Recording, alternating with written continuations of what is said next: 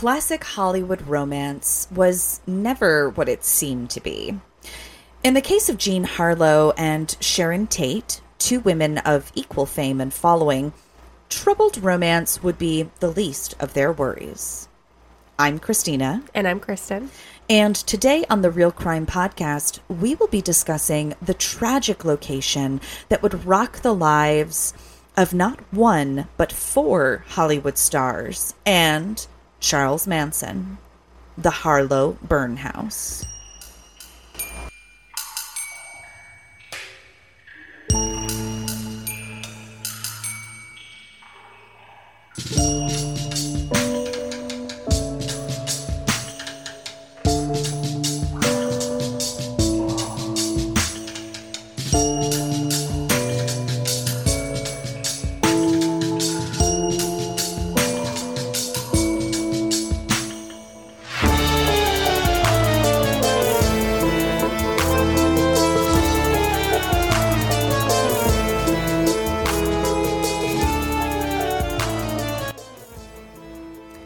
Okay, so just when we thought that we were done talking about Charles Manson, here we go again. Right. I actually I didn't know about the connection until I started researching, which is one of the many reasons why I love doing this show. Um, I know more about murders than I ever thought I would want or need to. Yeah, same. Yeah. But this is a really cool connection. It is. It is. Like the the whole thing's really nifty. So, let's start I suppose with the home itself. The Harlow Bern House at 9820 Easton Drive in Benedict Canyon, California, is so called because it was built and first owned by Jean Harlow and Paul Bern. The house literally looks like the house where the witch would have lived in Hansel and Gretel, and it's like just the perfect fairy tale cottage. It's so cute. It's so freaking cute. but It's- it's like also a mansion. right. It's got like I mean it is, but it's not like massive, massive. You know what Oh, I mean? well, if it was the witch from Hansel and Gretel, Yeah, Gretel, no, she, would have lived to the high life for sure. Really She's rich. killing lots of babies there. Absolutely. And it's even got like one of those little turret things, like the towers that come off of it. So I can imagine that would have been incredible, like dream come true. It was also tucked back from the road and surrounded by pines, and just a dream for both of them. It also had some kind of less fairy tale features to it. Uh, for example, there were faces and like super creepy, realistic faces carved into the side of the home, like gargoyles peering down. but like human, Right, like human gargoyles. really creepy. super creepy. Also kind of cool, and I want to do that. I mean, it's it was definitely a unique feature, but like, it's really bizarre. If like we the- ever build a house, I'm gonna have to do that. Okay, okay. I'll I'll carve them for you. How does that sound? Then they'll be I mean- really, really creepy. they'll be so Are disturbing. they gonna look like human? they'll, they'll look like all of them will look like me, but with different faces. So I'll just be like with you all the time and watching you. How love does that, that. sound? Yeah, it's Yeah. good. It's good. All right. So these faces were actually faces of Bern's close friends. Uh, one See? was like ne- right, exactly, exactly. So like not far. Um, one of them was actually never officially identified, but perhaps that'll come up again. I We'll have see. a feeling it will. Now, for those of you saying who the hell is Jean Harlow and who the hell is Paul Bern, we'll tell you because that's nice. And some of you are youngins, I know that. So, Jean Harlow was an actress in the golden era of Hollywood glamour and magic. She was kind of the baddie of the day, if you will. She was a sex symbol of the silver screen, the it girl that men wanted to be with and women wanted to be. She was the original Marilyn Monroe. Right, the original blonde bombshell, like literally. That's what that she was one of the first people that was ever referred to as a blonde bombshell of the screen, which is really cool. So her flame burned very bright, definitely brighter than all of MGM's starlets, but it burned out just as quickly. By the age of 26, Jean Harlow would be dead from kidney failure. So there were rumors that swirled about her demise, and it would appear that she had uh, contracted an illness which attacked her body after a bout of scarlet fever as a child. Possibly. So that's yeah, that's one of the theories. There are other theories as well, poisoning, you know, something After more being- sinister. Yeah. Yeah, definitely. Beaten to a pulp. Yeah, yeah. She didn't she didn't have the best life. Uh, we're not going to go too deep into that, but she definitely didn't have the best life. Something that I will point out though is Jean Harlow is not her name. Uh, like many starlets of the day, she picked a like a stage name. But it happened to be her mom's name. Yeah. So Jean Harlow is actually her mom's name. And like she and her mom didn't have the greatest relationship. No, her mom like wanted to move her to California because her mom wanted to be the star, Right. and Jean kind of just fell in, like little Jean, Right, Kind of exactly. just fell into it. Like, Like, she was oops. literally driving her friend to a casting interview, and some guy came up to her at the window when she was waiting in the car and was like, "Hey, You want to be in pictures? Yeah, No, yeah, exactly. that's I mean, that's how I picture it. So Me too. Yeah. And she was like, no, not really. And he was like, well, here's my card. And then she went home and ended up calling, I guess, obviously. Wow. And that's how she kind of literally fell into it. But Yeah. her mom, like, tried to push for this because she, you know, she wanted, to live be. vicariously. Yeah, absolutely. Because she was told she was too old at that time to be a star herself. which is which what was she like 29 Probably. no it's so disgusting oh my god Probably not even. no i know exactly she i was like what was she 16 no they're like you're too old um so it, it's a weird thing but i also wonder if it was almost like jean's way of kind of paying homage to her Yeah. mother in a strange way That would Maybe. make sense. I don't know. Now, Paul Bern. Paul Bern was kind of a douche, uh, a womanizing douche at that. Definitely not my favorite human being. He was also an uh, MGM producer on top of being a douche, and he helped launch Jean Harlow's career. So during his career building, he and his common law wife, Dorothy, I'm it's spelled millet, but I'm assuming it's like millet or something along those lines. Oh, I always, I've heard it as Millet. Millet. Okay. Okay. Either way, we'll take it. Three possible ways. You pick your favorite. It's like a choose your own adventure. Um, and that's a thing as far as like the common law marriage, we were trying to figure out exactly what that means. And I'm guessing there's state by state regulations on that. But essentially it's like if you live together for X number of years, you're considered married Like a under the eyes domestic partnership, I Right. guess. But like, without an actual marriage. weird because uh, there's a lot of research done for this episode, Right. like her life, and we kept coming across people calling Dorothy his wife that he never divorced from. But like, how does that work? Like, wouldn't you, if it's common law because you live together and, And then you stop out? living together, wouldn't that be like a divorce? A That's what I would think. Divorce. That's what I would think. It's a common law divorce. I moved out. Like I'm not. I'm not here anymore. That's it. Although you know he didn't lose contact with her, so maybe not. Eh, eh, eh, ain't that the truth? So now at this point, Paul basically supported Dorothy in every way, financially. Um, you know, kind of kept her on her feet, kept her up. She suffered from mental illness, which actually landed her in a sanitarium in Connecticut. And I really wonder if it was Newtown's Fairfield Hills, which we've covered. I couldn't find where she was in Connecticut. I'm sure if I dig a little deeper, I might be able to.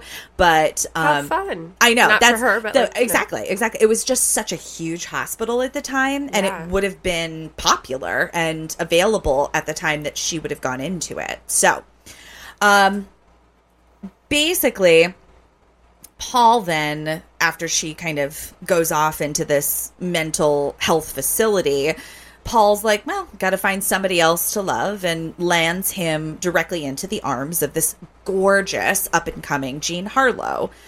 And a few other women too, because, like I said, Paul was a womanizing douche. And so, also, mind you, Jean Harlow was like 21 and he was 42. yeah, it, it, it was. I have a feeling that there was a lot of arrangement to their marriage, like so many starlets of the time had. You know, they'd they'd kind of create these fantasy or romanticized relationships between actors, between, uh, you know, if uh, suddenly you'd see that two leading actors in a big movie coming out were being spotted together around the town, and it would be either scandalous or excitement because, oh, they're really together. So it's not just on the movie screen, it's everywhere. Like when Ryan Gosling and Rachel McAdams started dating after The Notebook. Yes, because they still do that. Um, and that was probably a little more natural, but it was very exciting for everybody involved. yes. And uh, whatchamacallit, the Twilight Kids. Oh yeah, yeah, yeah. Yeah, they were The together. Twilight The Kids. Twilight Kids, you know. God, I am 95 years old today. Yeah, but the Twilight Kids, they were, you know, they're a thing or were a thing. So Harlow and Bern married in 1932 and then soon after moved into their perfect little creepy face cottage. But less than two months later, Paul Bern was found dead by a gunshot wound to the head. His death was originally ruled a suicide, uh, but the case was actually reopened in 1960 and again in 1990 when an alternate theory was provided by Paul's former friend and colleague, Samuel Marx. So, you see, Irving Thalberg, who was another MGM executive, was actually called to the scene before the police when Paul Bern's body was discovered. And it's believed that he tampered with evidence. Big surprise, huge scandal. Can't imagine that happening. Definitely doesn't still happen to this day. And made the the death look like a suicide. For two hours, the MGM executives were there Yeah. before the police were called. They I mean- even called Jean Harlow to let her know that he had Like passed. just an bef- FYI, your husband's dead. We're Right. taking care of it. before they called the police Crazy. because she wasn't home at the time. Right. Crazy, crazy, crazy. They even there, there was like a suicide note found, um, which I find interesting because it doesn't necessarily make sense, and I I have it here, so I don't know if you've read the suicide note. Yeah. I'm guessing. Okay. The suicide note said, "Dearest dear, unfortunately." This is the only way to make good the frightful wrong I have done you and to wipe out my abject humiliation. I love you, Paul. Then, in like a postscript, he writes, You understand that last night was only a comedy. Uh, I don't know what that means. So, a couple things. People, Okay. there's like so many different theories on Right, this. Like, we could go down rabbit holes and So rabbit many holes. rabbit and holes. I just went down, like, you know, I poked my head down a couple. tiny, tiny holes. But yeah. I didn't actually flashlighted in, Yeah. and then you're like, No, I'm good. I'm Yeah, good. no. Coming back out. Um, but some people believe that they had been fighting the night before, Yeah. and there was this huge rumor that he was impotent, oh. and that's like his marriage to Jean Harlow was like trying to combat those rumors. Got it. Got it. Um, And then Jean Harlow was like, fuck, it's true. right, because they had been only married for two months, so Right. they were getting into a lot of fights, Oh and like he became physical with her in the abusive sense. Yep, not in the non impotent way. Um, Right. Yeah, okay. Um, so they actually, I don't know if this is fully true or not, but I read somewhere that they actually put in his um, autopsy report that he was not well endowed, Oh. which is a weird thing to add to an autopsy report. That's a really like add like Like- like you're already dead by the way your dick's Right. small. Like but like not even just small, but like micro small. Oh my god. That's crazy. he Now must again, I don't know if that's actually true or if that's just one of the rumors because there are so many. so different- many. And since he was a womanizing douche, we can say whatever we want about him because I don't feel guilty Right. about it. But if that is the case, then that would make sense with the, I mean, I think that's grounds for annulment, if I'm not mistaken. humiliation. yes, yes, would, yes, uh, yes. Fit that. Yes, and I, I think too, like that's also grounds for annulment. So if like she was planning on ending the marriage, then that would have completely destroyed him on a True. personal level. So it would have made things Career very, wise, very messy. Well, oh it would yeah, have destroyed both of them probably career wise because this was not her first husband. right. And so like so at the age of sixteen, right, she actually got married, Right. and then divorced and was remarried again by twenty one. right, crazy. Ugh. So they did this whole suicide cover up basically to protect their starlet, Jean Harlow, or at least that's what's believed. But if it wasn't a suicide and Jean Harlow wasn't there, then who killed Paul Bern? Well, according to many, it was that ex common law wife, Dorothy. You see, she and Paul never lost touch, as Kristen was mentioning. And that unidentified face carved into the home that he shared with his young bride definitely looked a lot like Dorothy. Crazy. Yes. On top of all of that, she actually ended her own life just days after his passing by drowning herself. So that's not even like the least of it. yeah. So yeah. basically, she, That's he- that's like the abridged right. version. Yeah. They had like been in touch, and um, he paid for her to come from New York to L.A. Yes. where he was living with Jean Harlow. Right. He paid for her penthouse suite. Mm-hmm. She was in L.A. Not very far from his house the night that he died. right. And then she left on a cruise like a day later. Yeah. And when that cruise docked, she was not on it.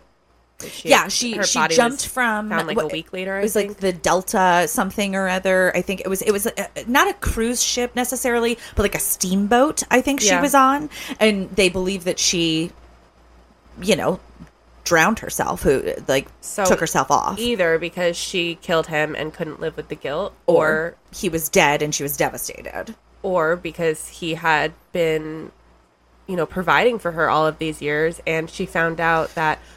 Uh, he had actually signed everything over to Jean Harlow in his will. So once he was dead, she got no money, Oh my god. and she was on her own. that's rough. Also, I, I- I still feel like it's very strange that there was a circumstance where that early on in the marriage that he felt the need to sign everything over to his new bride. I wonder I wonder if the studio was trying to get rid of him for some reason. Possibly that's that is a uh, A theory. a theory. Another Yeah. theory is that the studio had Dorothy killed also because she was the only other person that would have known about their little common law marriage that was Curious. was or was not still intact. wow. and I mean obviously they're doing all of this to protect Jean Harlow, so And their studio. and their studio. Also, there was there are rumors that the um, butlers who found Paul Bern also found by the pool a bathing suit, definitely not belonging to Jean, and two wine glasses from the night before. Very curious. Where Jean Jean was actually so she wasn't home as we said, but she Right. was staying with her parents that night. She was supposed to be having dinner. Well, her mom and stepdad. Right, right. Yeah. Crazy. So at this point, it's still the 1930s. We've already had a tremendous amount of tragedy in one home. And we're nowhere near the wild 1960s and the Manson murders. So, how in the world does good old Charlie come up into this conversation? Well, I'm here to tell you. Oh, thank God. Isn't it wonderful? I'm here to tell you. So the year's 1963, and Jay Sebring, whose name you've likely heard before, And if you haven't, you can pause this episode and go back to our Charlie Manson episode, Yep. absolutely the the uh, Tate House, you know. So Jay Sebring purchased this house, this adorable little Harlow Bern cottage in Benedict Canyon, and his then girlfriend at the time, Sharon Tate, was known to stay there. Makes sense. It was the swinging 60s. Nobody was a virgin. It's cool. So Jay wasn't an actor, but he was kind of the golden boy of Hollywood hair. His name was synonymous with well known actors' hairstyles and cuts. He kind of revolutionized the way things were done.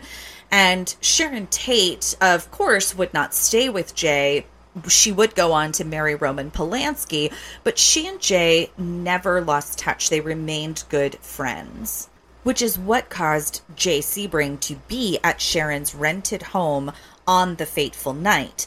It was there at 10050 Cielo Drive that the Manson clan would massacre all in the home, including Sharon, who was also just 26 years old, and Jay Sebring, who was 35 at the time of his death. I just want to mention that Sharon Tate was 26 and Jean Harlow was also 26 when she died. Yes. Not in the same home, but like they had both That's why I mentioned at it. one point resided in said home. that property.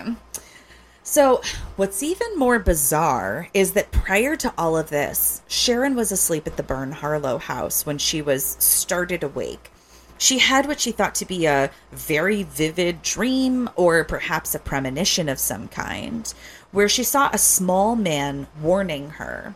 And as she moved to look down the stairs. She spotted a person who she thought could have been her or possibly even Jay tied up to like the railing of the staircase with their throat slit. Hauntingly, this isn't far off from the truth of their fate. The small man, well, he was believed to be the ghost of Paul Bern. So also during this little premonition she had, she didn't realize if she was, you know, she thought maybe she was dreaming, but as she walked down the stairs, she like leaned against a bookcase that popped out into a like one of those bars because you know the house was built Right. pretty much in prohibition times. Yeah. So uh, and also Secret that's bars. really freaking cool. It's So- amazing. That's the way you spend money, people, okay? Right. If anybody that listens to us gets super rich, that's the way to spend money. Anyway, A bookcase that pops out into a secret bar. secret passages, always an option. Always. So she poured herself a drink, sat down, had the drink, and then went to go back upstairs. But then she was like, "No, I'm gonna peel a little bit of the wallpaper by here, just so like I can Like, remember this or see if it's real." So the next morning she wakes up, or she goes back to bed. The next morning she wakes up. She's like, "Okay, so that was a really weird dream." She talks to Jay about it, and turns out that wallpaper was still peeled away, and there was a pull-out bar there that they hadn't known about. so crazy. And someone actually confirmed, like years down the road, that there really is that bar Like, like, in, the in the house. in the house. Like it does exist. One of the owners, like in the, I don't know. later, Yeah. later on, sometime after 1960 Yes, something. crazy. That's that's awesome. That's absolutely awesome. And to this day, the, the property is still privately owned, uh, but has now actually been split in two. So originally, 9820 Easton Drive in uh, Benedict Canyon was the main house and a carriage house at the bottom of the hill that was closer to the road, which is where, you know, the help lived. So any butlers, maids, that sort of thing. Now, the carriage house itself is listed as 9810 Easton Drive and is completely separate. They're, they're separated properties um, from the main house up the hill. The main house where Bern died was last sold for 855,000 in 214 and is now valued at about 1.5 million. And let me be totally clear. This is only about a 1500 square foot house. It's 3 beds, 3 baths. We're not talking the mega mansions of the homes nearby. It's it's truly a cottage in comparison. However, there's another house Yes. So involved. while we're talking about Jean Harlow, I would be remiss if I did not bring up her other house, 1353 Clubview Drive, which is also in LA. You know, this is the one she was staying at when she received the call that her husband, Paul Bern, was dead. Now, this house is also where they had gotten married just a few months prior, and where I believe her parents were residing at this time. And by her parents, I mean her mother and her stepfather. So, um, this house is sold further down the line in the 1960s, and the couple that moved in reported almost immediately some really bizarre, creepy happenings. They had two dogs, and of course, the dogs were the first to pick up that something was not quite right. They would always be barking at the upstairs, and the wife reported hearing a woman whisper, Help me, into her ear. They also reported waking up to a heavy, unseen object knocking on their bedpost three times in the middle of the night. Also, you know, the normal lights turning on and off on their own, random cold drifts throughout the house, the normal haunted happenings. But the next one is really creepy. So, both the husband and the wife reported having the same dream on the same night where they are in their bathroom and the bathtub is like bubbling over when a creepy hand reaches out from the bath, touches the light switch, gets electrocuted, and then recoils back into the bath. Now they wake up, and since they both had the same dream, they decided to call an electrician, an eh, an electrician Okay. who informed the couple that the light switch was super outdated and needed to be replaced immediately because it was super dangerous and they could be electrocuted at any time. Oh my god. So super creepy. So creepy. Just, I mean, just the idea of like a creepy hand coming out of a bubbling over bathtub Like is also like. it was helping them. I mean, yeah, it was. It was like a real nice thing, but like so disturbing. Yeah. So disturbing. So anyway, I just thought that that was worth mentioning in this episode because if not now, when? And uh, there's a bunch of other hauntings at that property. yeah, but that's that that's was a good the one. that was the main one I That's wanted a- to That's a mention. really good one. Ugh. And plus, it's like positive outcome, and like that's where we should leave it, right? Positive Yeah. outcome. Yeah. totally.